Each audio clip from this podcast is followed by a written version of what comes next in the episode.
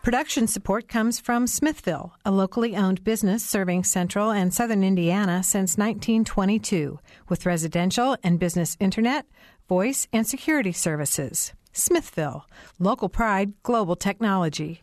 Information at smithville.net. And from IU School of Public Health, Bloomington, addressing public health needs by preventing disease, promoting health, and improving quality of life across the state and around the world through research, teaching, and community engagement, offering undergraduate and advanced degrees. publichealth.indiana.edu.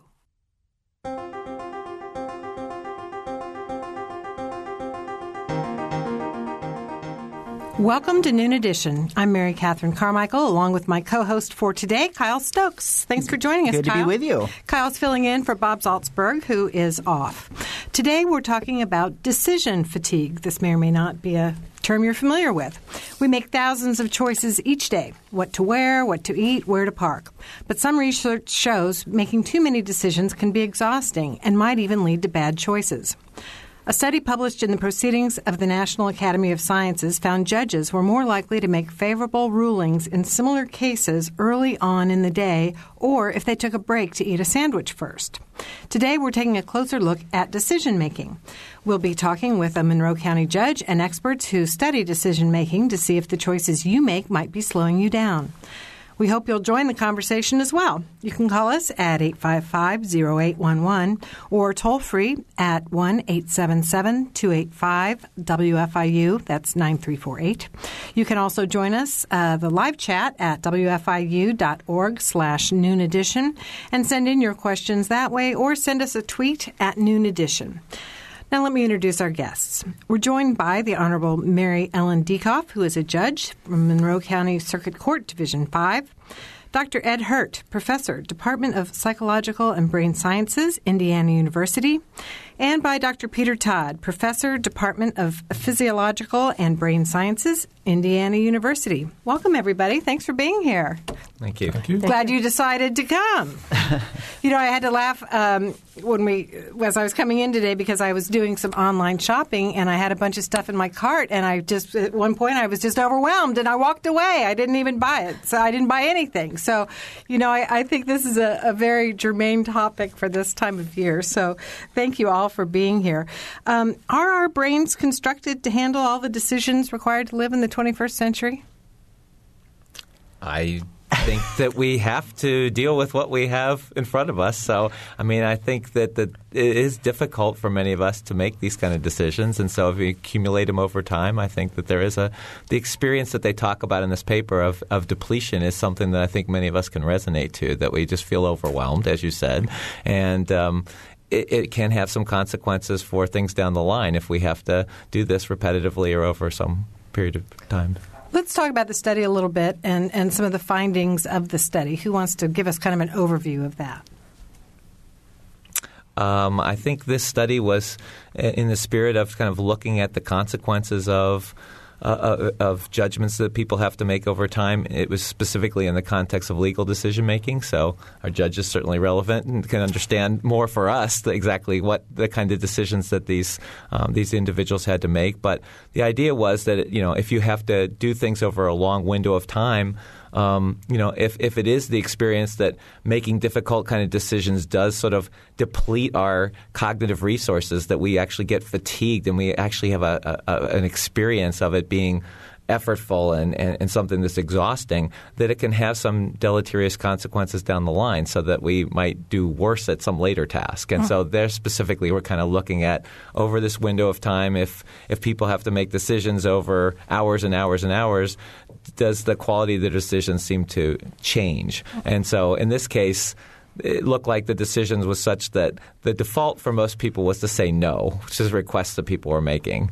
They were less likely to say no early in the day when they had their full resources, but as the day went on, they were more likely to kind of go with their default and just say, no, you can't have it. And so just to go into, like, we're talking about decision fatigue here, just talking about what the study actually said. It was parole decisions. It was a judge who got several different cases over the course of a day to request to have a prisoner released on parole.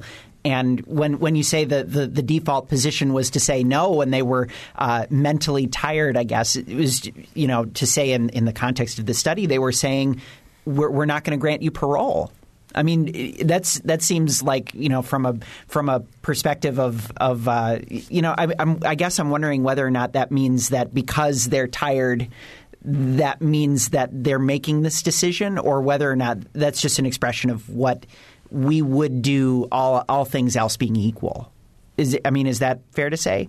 I think it's very much the latter, the other things being equal. Certainly the evidence in the case is going to carry the weight more so than probably any of these factors. But given you have an ambiguous case, or given that these other factors are kind of equated in the situation, how do you you know, sort of make that call to go one way or the other? And so in that kind of situation, what are you more likely to do? You may give the benefit of the doubt, or you may be in a situation of no.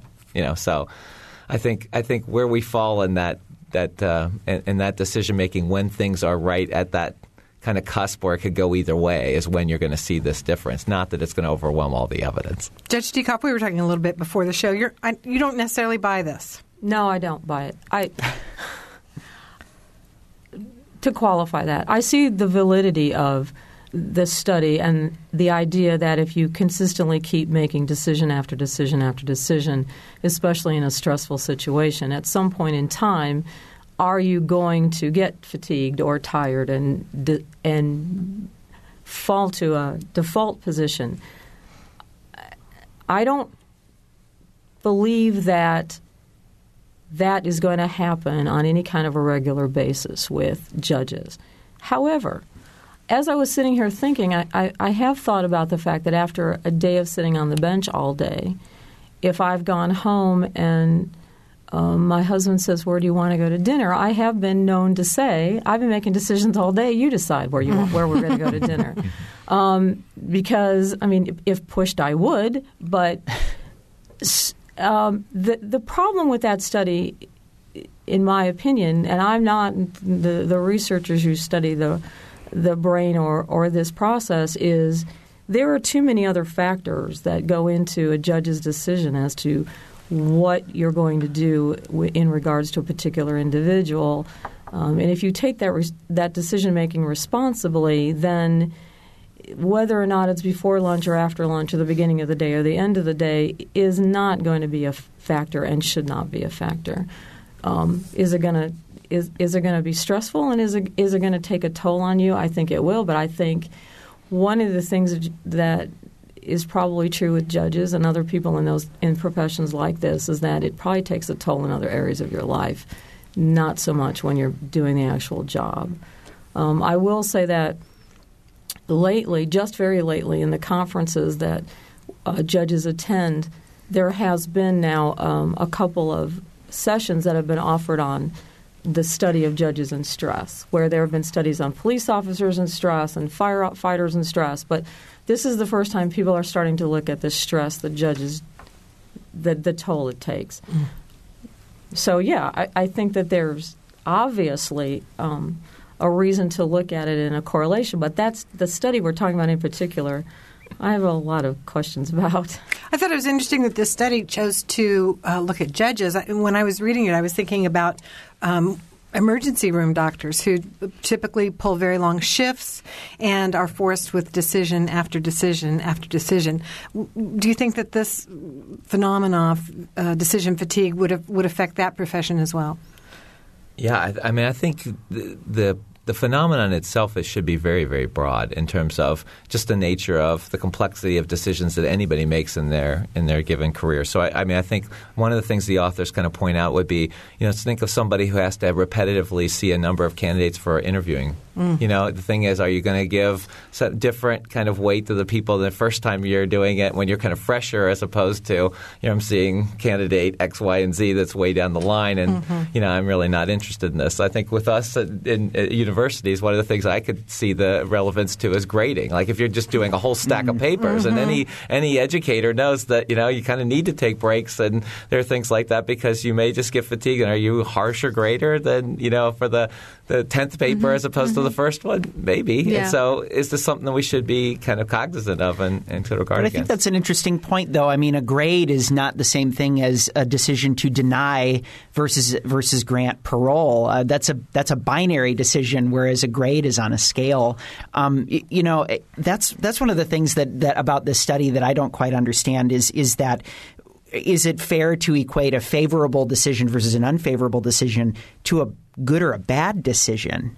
And, you know, I guess I'm wondering whether or not that kind of value judgment doesn't seem to be addressed in this research. And I wonder if you could even say that about a decision you make when you're tired. I mean, maybe you're just making a bottom line decision as opposed to, you know, I'm going to give this paper a B because it seems like a B and I just don't have time to think about it or justify my reason. I'm mentally tired and that's the grade I feel like giving it. Is that a bad thing? I completely agree. I think that what it can speak to is the idea of what's your sort of status quo bias, right? I mean, I think that you kind of fall back on your defaults or these kind of – they talk about it as sort of a status quo thing. Like, what would you do when you're not really thinking very carefully? Do you kind of have a default to go one way or the other? And so, you know, it may take a lot of energy and real thought to sort of push you to go away from those things. And so that if you have your resources or are able to do that, you might incorporate them. Now, whether they're good or bad, I mean, many of our defaults are probably good, right? I mean, so that doesn't necessarily mean it'll be better. But you can think about situations where – it pushes you to do something you wouldn't normally do, right? I mean, so maybe for many of us, I think, and Peter studies this as like eating behavior, right? I mean, it's easy for us. Our default is I'm going to just like eat another M&M. I'm just going to take a little bit more here and stuff. And so it takes our resources to be able to convince ourselves to hold back, right? I should wait until mealtime. I shouldn't snack or whatever. But if our default is to do that, then it probably is a bad thing because we're succumbing to temptation. Is that always what our defaults are? I don't know. Yeah, but is that all it is? Dr. Todd, they do make a strong correlation in this study between where your glucose level is actually and your decision-making capability. Is that something you've studied and are looking at as far as the relationship between just your physical well-being and your calorie load, if you will, I guess, and your ability to make good decisions? So we haven't studied that specifically, but a number of others have. This has been a very hotly debated topic recently about is willpower, this muscle that can get tired out and that you can re-energize, and what is the mechanism that's going on there. One of the ideas has been that this willpower muscle would get re-energized through glucose, through blood sugar. But I think that's been pretty well defeated by Rob Kurzban and others who have made strong arguments that glucose is not the thing which is controlling how much willpower we have. And actually, Ed has been doing research and others showing that it depends what you think is your willpower mechanism in terms of when you are going to get depleted. So if you believe that your willpower is a muscle that gets tired when you use it, then that can be what actually happens to you. If you believe that your willpower is a muscle that you have to exercise to get warmed up and then you can apply it better, then that can actually make you not get depleted by making a series of different decisions. Is this the ego depletion that we talked that the article refers to? Could you explain what that means exactly? Well, yeah, it's kind of a vague term in the sense that it often uses analogy to sort of help us understand it. So the analogy that Peter was referring to is this muscle metaphor that, you know, we get fatigued when we use our muscles and we have to actually take a break because otherwise our limbs are shaking and, you know, our muscles are fatigued. And so the idea was that doing different kinds of difficult cognitive exercises, whether it's inhibiting certain kind of thoughts, you don't want to say the wrong thing, or a situation like this where, you know, you're trying to weigh a lot of different information, that's very fatiguing. That's something that takes a lot of effort on our part, and that we tend to believe that we have a very limited capacity to be able to do a lot of these difficult kinds of mental operations. And so if we do them for some period of time, we do experience this kind of mental sense of I'm tired, I'm fatigued. And so that this has some consequences down the line in terms of people being able to do subsequent tasks after that. They feel like they need a break. They feel like they're fatigued, and so they're not going to be at their full capacity to be able to do something subsequently. And so that's what this research has really shown, is that you see these downstream consequences where people's performance at later stuff just seems to deteriorate because they have done so much self-control and self-regulation in one situation that I don't have enough, I'm spent, that kind of feeling we have. We call it glazed over. Yeah, absolutely. We just get, you just get glazed over and it doesn't matter anymore. So do you two doctors, do you advocate for the frequent break? Do you take a break? I mean, really, in your own work, do you encourage others, hey, take a break. Let's kind of wipe the slate clean and start fresh. Yeah, I mean, it definitely does work. The thing that's been interesting for me is what is a break for people, right? I mean, everybody kind of has their own things of what things constitute a break. And so the stuff that Peter's referring to is just the fact that it's a very subjective thing as to when we need a break, how long that break needs to be, and what we think actually replenishes us. For some people, it's food. For some people, it's go take a nap. I'm not one. My wife is somebody who can fall asleep, 5 minutes in the car and take a 5-minute nap and feel refreshed. I can't do that. So that one doesn't work for me. But other kind of things, somebody thinks going on the internet's a relaxing thing. Other people, it's a stressful thing. Yeah, I mean, it's just interesting how idiosyncratic what we think does that replenishment for us. But yeah, it's a common experience. So we have a decision maker in our studio, the Honorable Mary Ellen Diekhoff, a judge here in Monroe County. We also have Doctors Peter Todd and Ed Hirt, who are with the Department of Psychological and Brain Sciences here at Indiana University. If you have a question for our decision makers or for the people who study decision makers, give us a call at 812-855-0811 or join the live chat at wfiu.org/noon edition. We have a caller on the line right now with us from Bloomington is Dave. Dave, go ahead. Yes, I think I've experienced this depletion that you're talking about a couple of years ago when the people who run the Noon Edition program advocated heavily for passage of a tax for retaining members of the school community. And I guess my question, more than anything else, is at what point in time could maybe we ask Bob and Mary Catherine to give us a complete overview of the results of what happened over the course of the last 2 years from the decision that was made then. And I know that that's kind of off topic, but still I think that willpower resistance was worn down on a number of the community in that occasion. Thank you. We do have an education website you can go to. I'm not Bob Salzberg. I couldn't presume to be, but you could check out stateimpactindiana.org. There's my plug there for the education reporting that we've been doing. But it is an interesting point, though. We live in an age of political advertisements and very active discussion of political issues.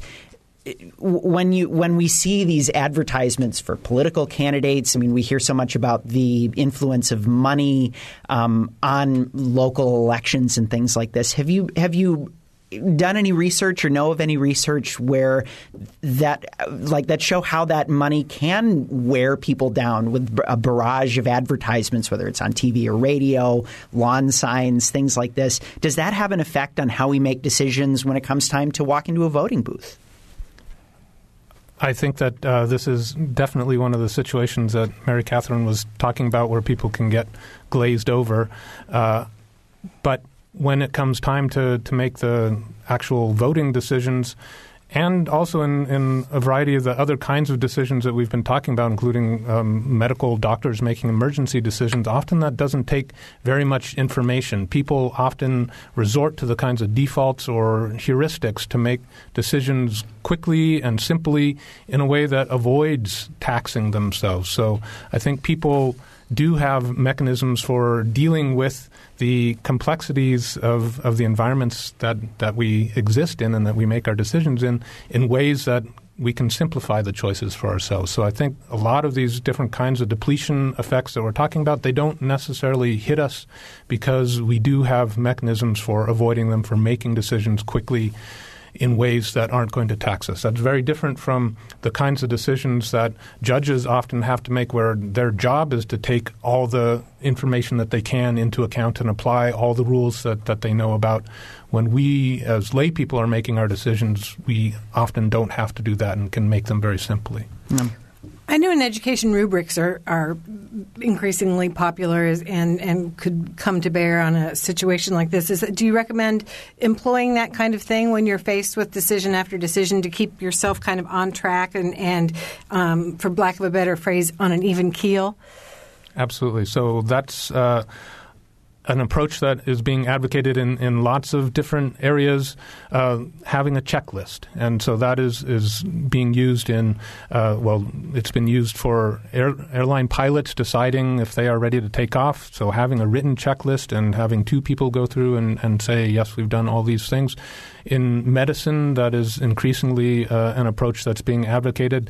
Just have this checklist. Make sure that you've done all these things, that you've checked all these things. And that helps greatly to reduce the errors that are made in both of those kinds of decisions. And I think for us making rubrics in education, it's the same kind of thing. Check off these things, and then that guides your decision.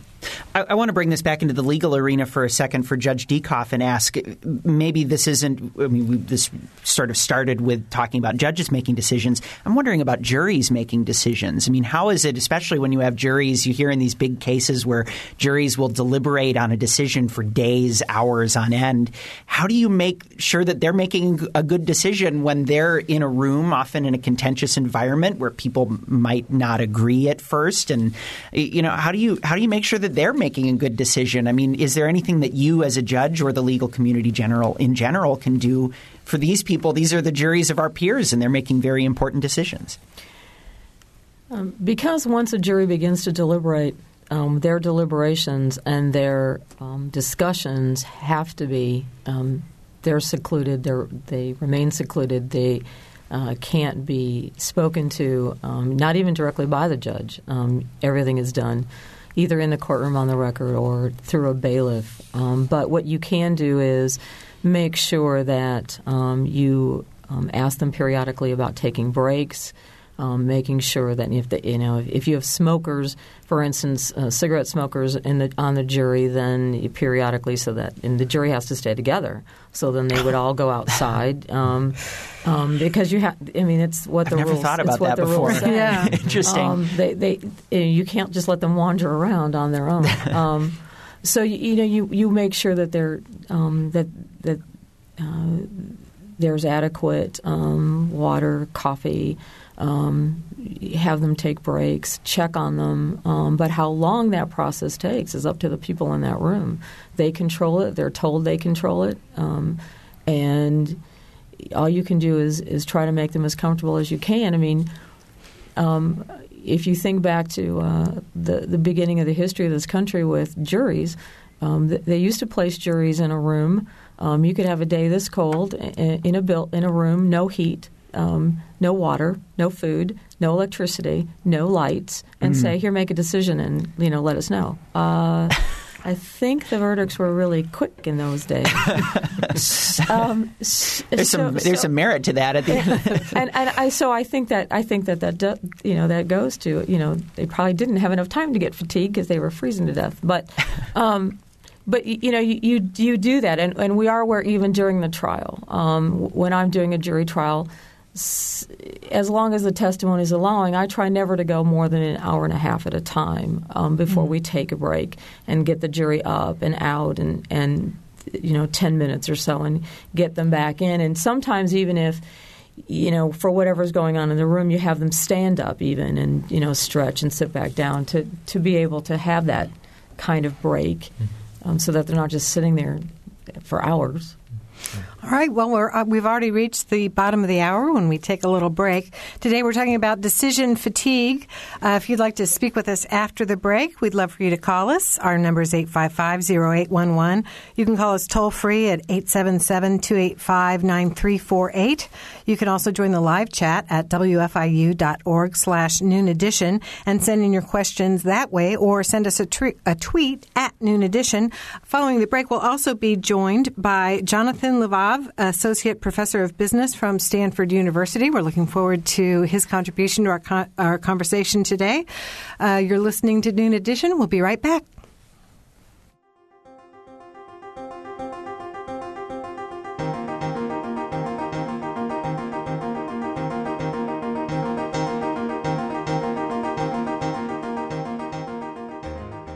This is Noon Edition on WFIU. Production support comes from Smithville.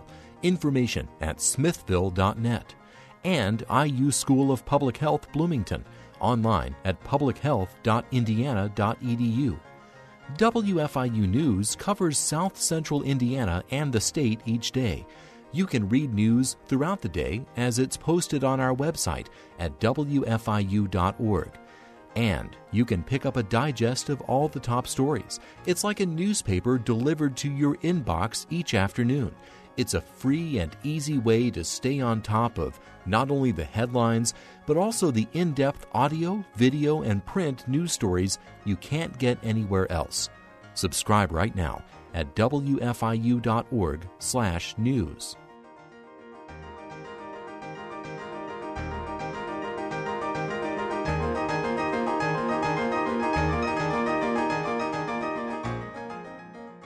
And welcome back to Noon Edition. I'm Mary Catherine Carmichael, along with my co-host for today, Kyle Stokes. Kyle, thanks again for filling in for Bob Salzberg today. It's been interesting. It's going quickly.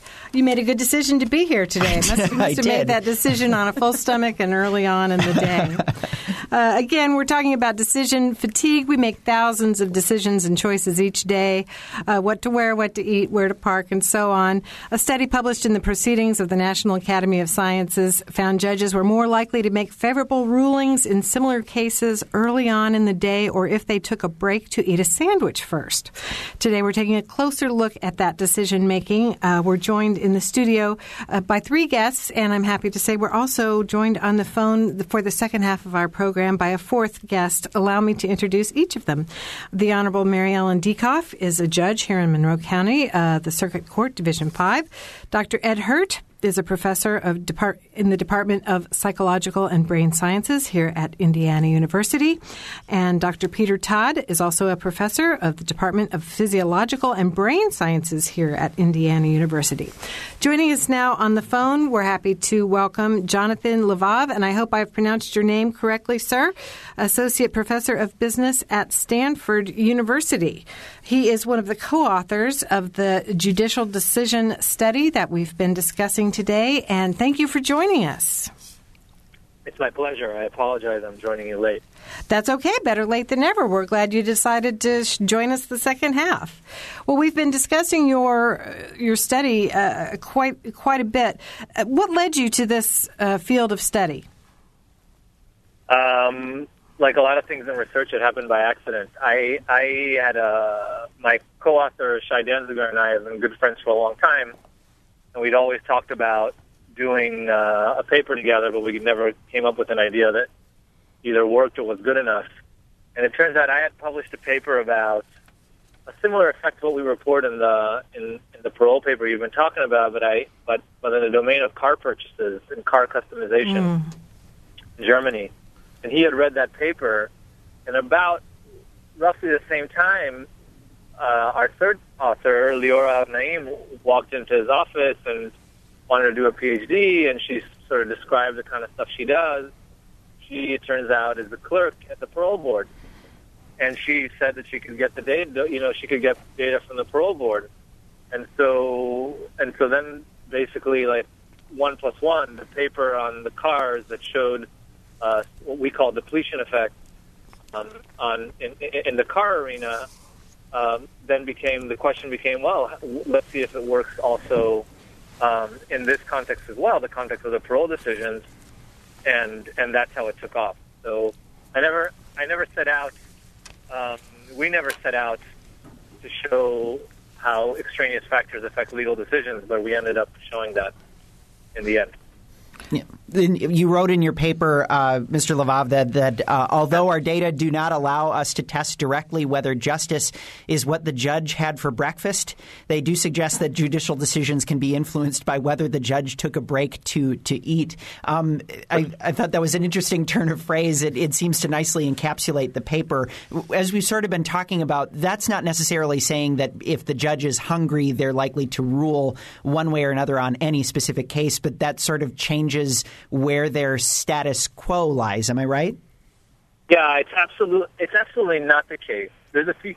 Well, for one, we don't know is it the break that's having the effect, or is it a meal that's having the effect? So I don't know if the issue is that they're hungry or that they're tired, or both.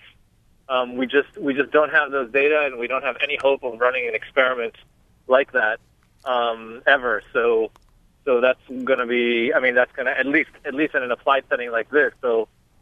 That's going to remain a mystery, but yeah, I mean you're absolutely right.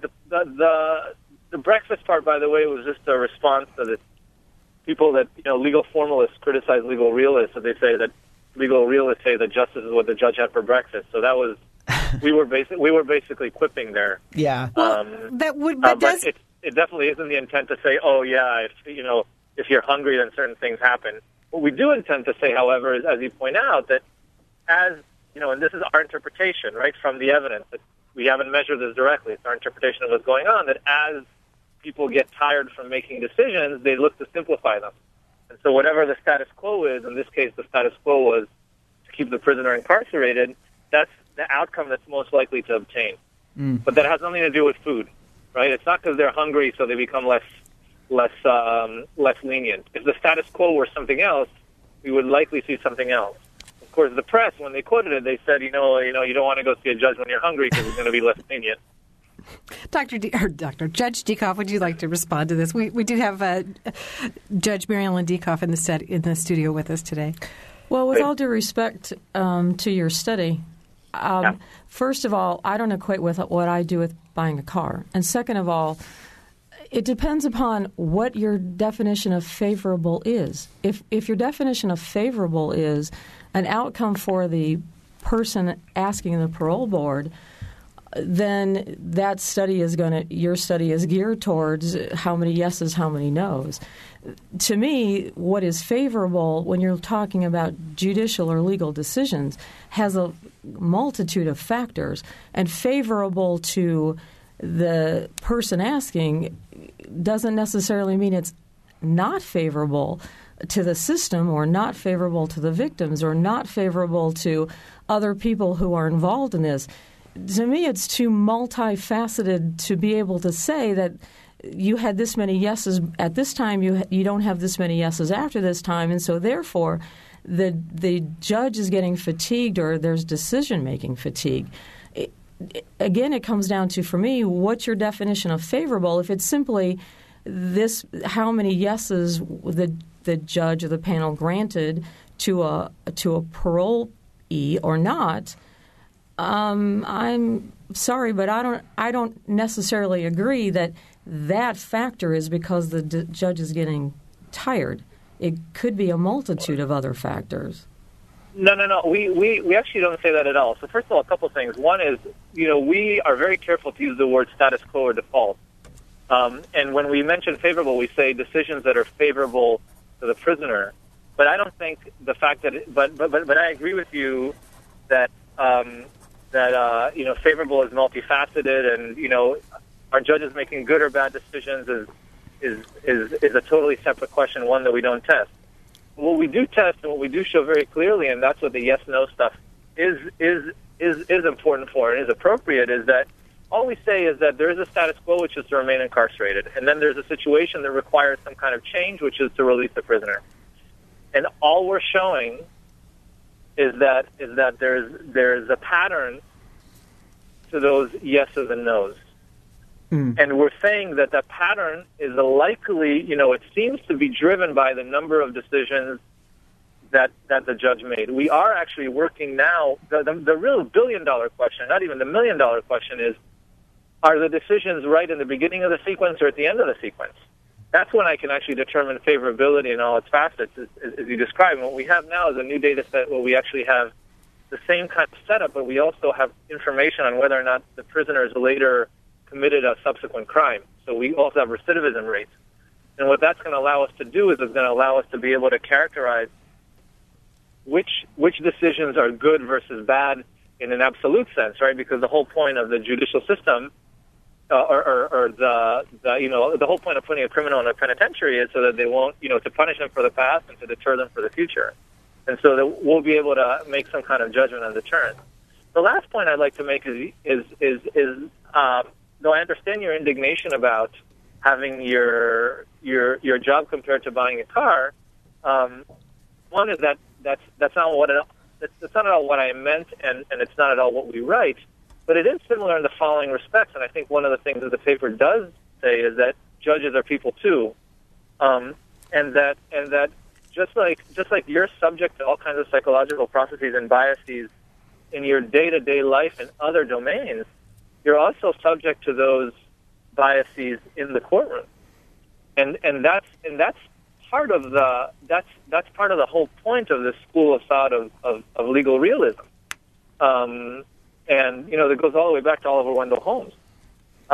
So in some ways, yeah, making a judgment in the courtroom in an abstract psychological way is the same as purchasing a car. For the people buying the car in our studies, they're buying $50,000 cars. Those are huge decisions at that moment in time in that context. And for you in the courtroom, the decision you're making is a huge decision. Now, obviously, if I buy the wrong car, it only affects me. Whereas if you release the wrong criminal, it affects all of us. Of course, from a social perspective, the cost of a mistake in the legal system is much larger than the cost of a mistake of my buying, a car with 2 cup holders or 3 cup holders. But psychologically, in terms of what's going on in your head, there's no reason to think that those things are different. All right, Judge Diekhoff, I've got to let you respond to that. All right. Once again, you are correct in the fact that judges are human beings. The difference is here is that whether I prefer a car with 2 or 3 cup holders is something that obviously is very personal to me and only affects me. What the biases and prejudices that I may or may not have in regards to individuals, situations, or issues are totally irrelevant and have no place in the court system or the legal system. My job is to be aware I have those biases, and my job is to make sure that those biases do not affect any decision that I'm making.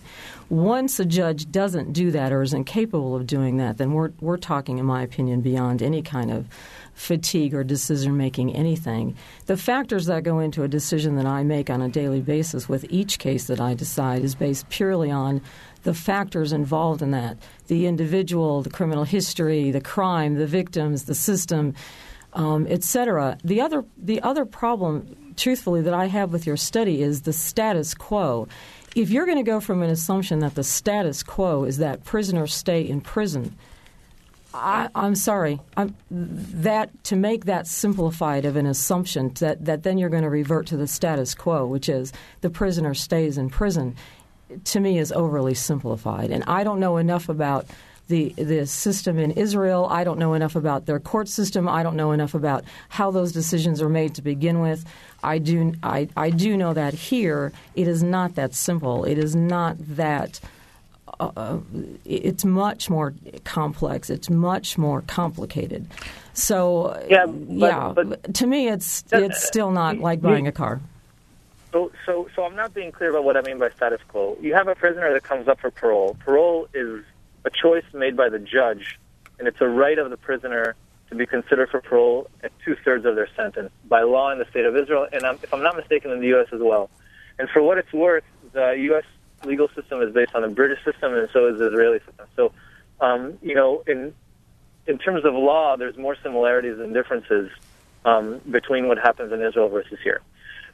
Let's look at what the situation is. By at the end of 2/3 of my sentence, I, as a prisoner, have a right to request parole.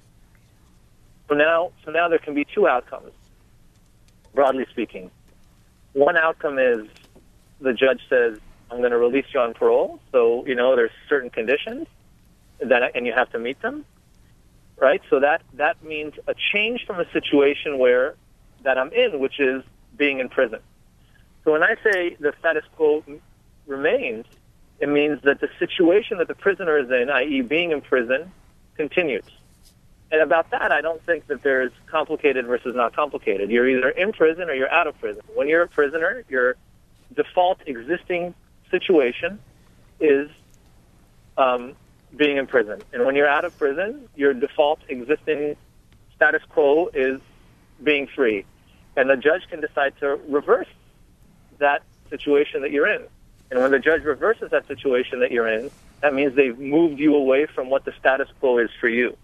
Okay, so in that sense, it's 100% the status quo.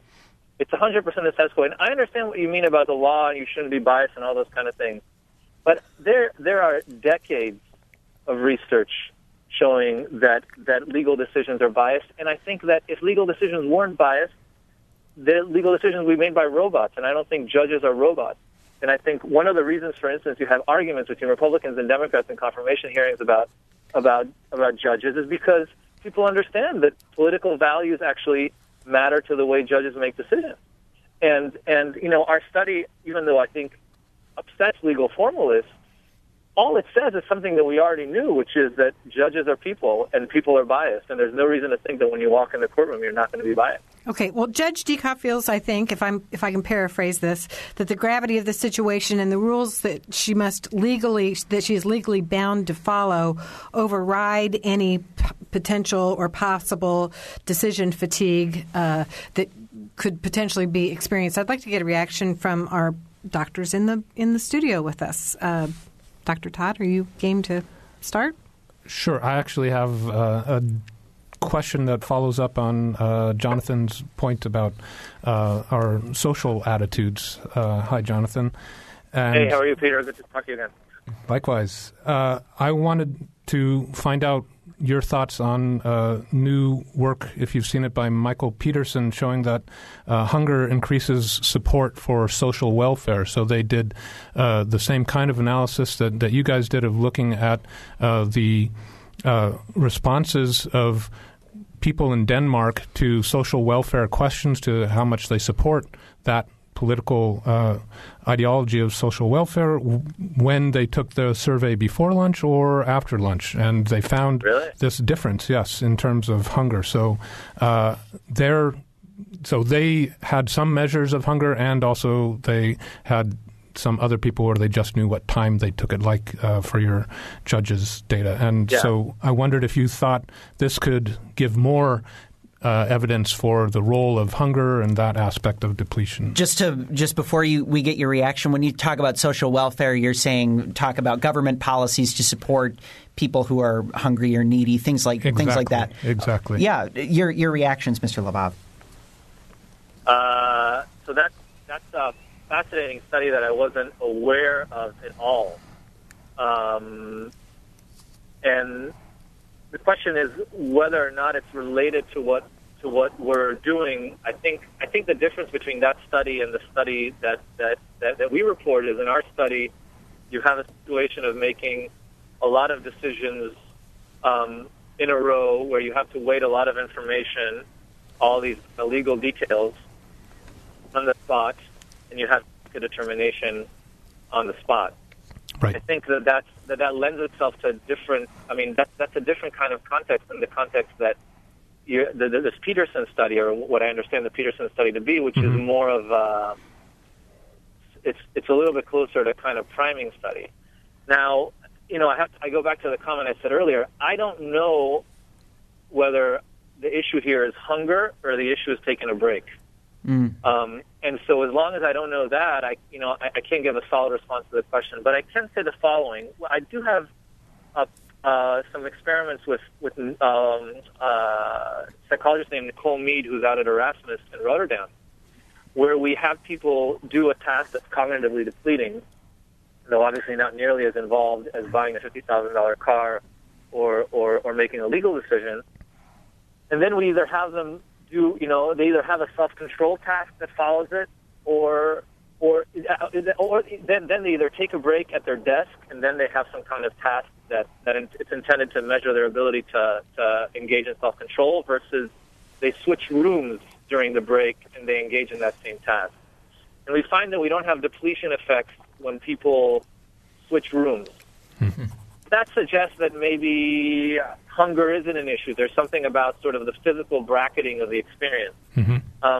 So the sort of long and the short answer is I'm not sure, without actually running the experiments, and probably actually taking physiological measures and correlating those physiological measures with the decision outcomes, it's hard to comment what the Peterson study really means for our context.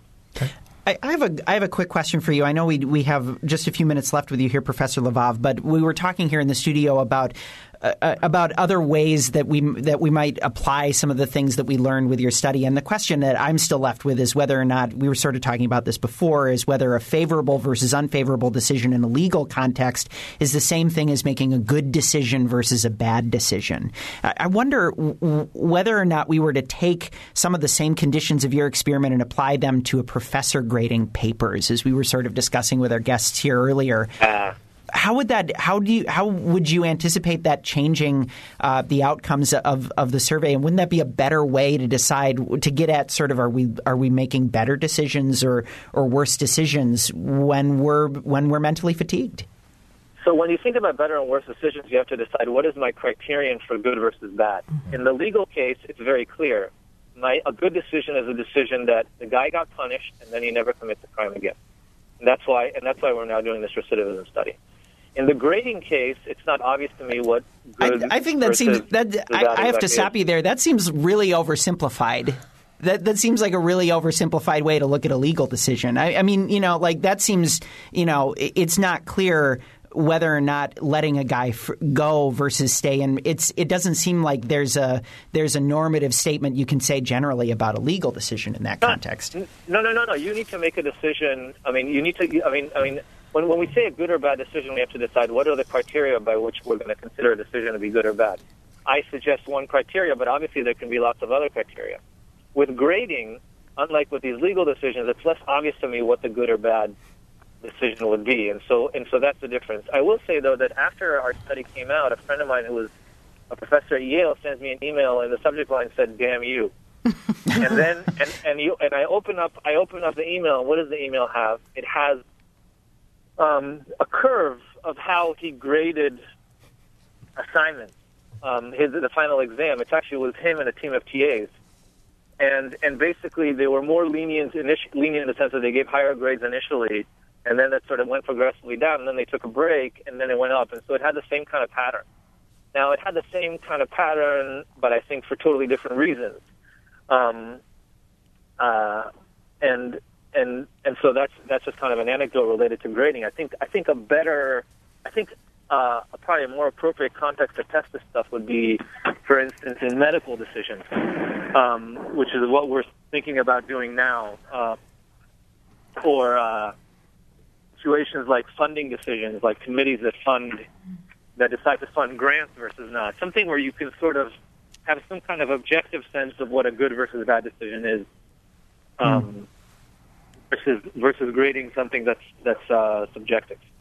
Jonathan Levav, thank you so much for joining us today. Mr. Levav is an associate professor of business at Stanford University. I know that you have somewhere else you need to get.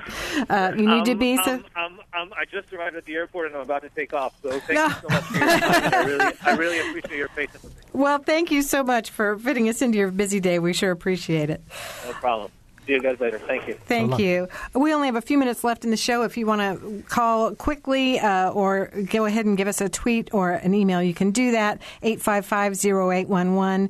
If you want to call us toll-free, 877-285-9348 or wfiu.org/noon edition. Before we wrap up today, Dr. Todd and I are going to go back to my online shopping cart that I abandoned before coming in today. So why did I do that?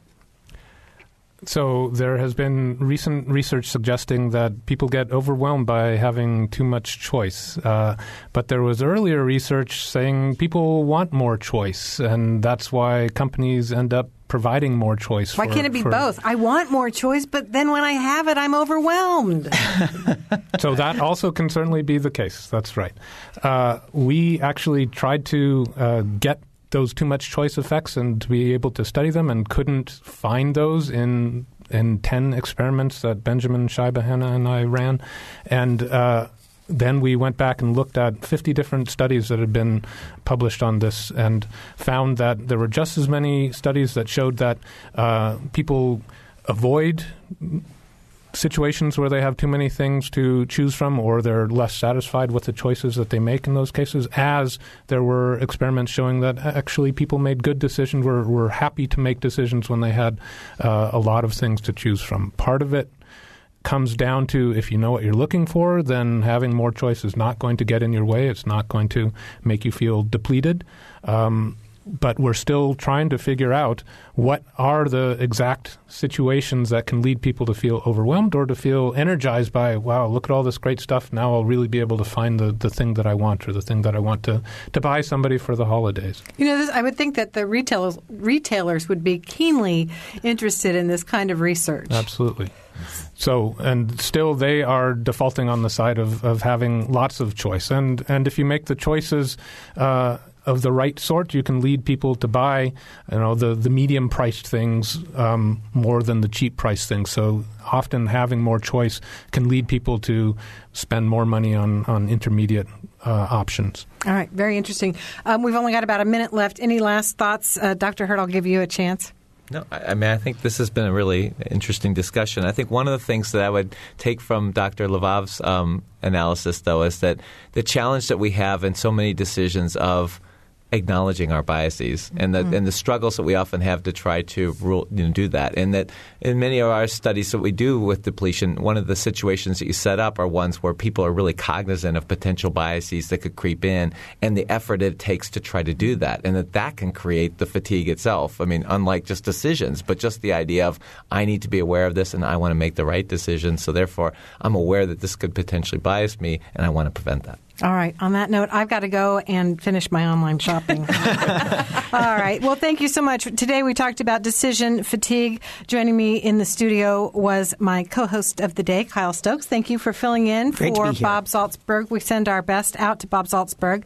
Also joining us as my guests today were Jonathan Levav from Stanford University. He's an associate professor of business there.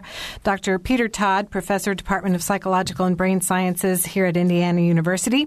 Also from our hometown, Indiana University, Dr. Ed Hirt, professor, Department of Psychological and Brain Sciences.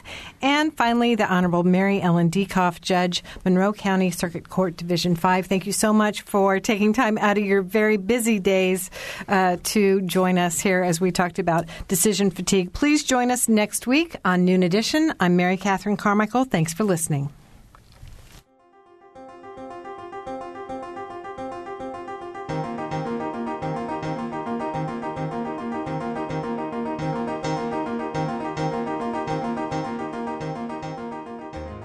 Noon Edition is a production of WFIU and the Herald Times. A podcast of this and other WFIU programs is available at WFIU.org. Production support comes from Smithville, a locally owned business serving central and southern Indiana since 1922, with residential and business internet, voice, and security services. Smithville, local pride, global technology. Information at smithville.net. And from IU School of Public Health, Bloomington, addressing public health needs by preventing disease, promoting health, and improving quality of life across the state and around the world through research, teaching, and community engagement. Offering undergraduate and advanced degrees. publichealth.indiana.edu.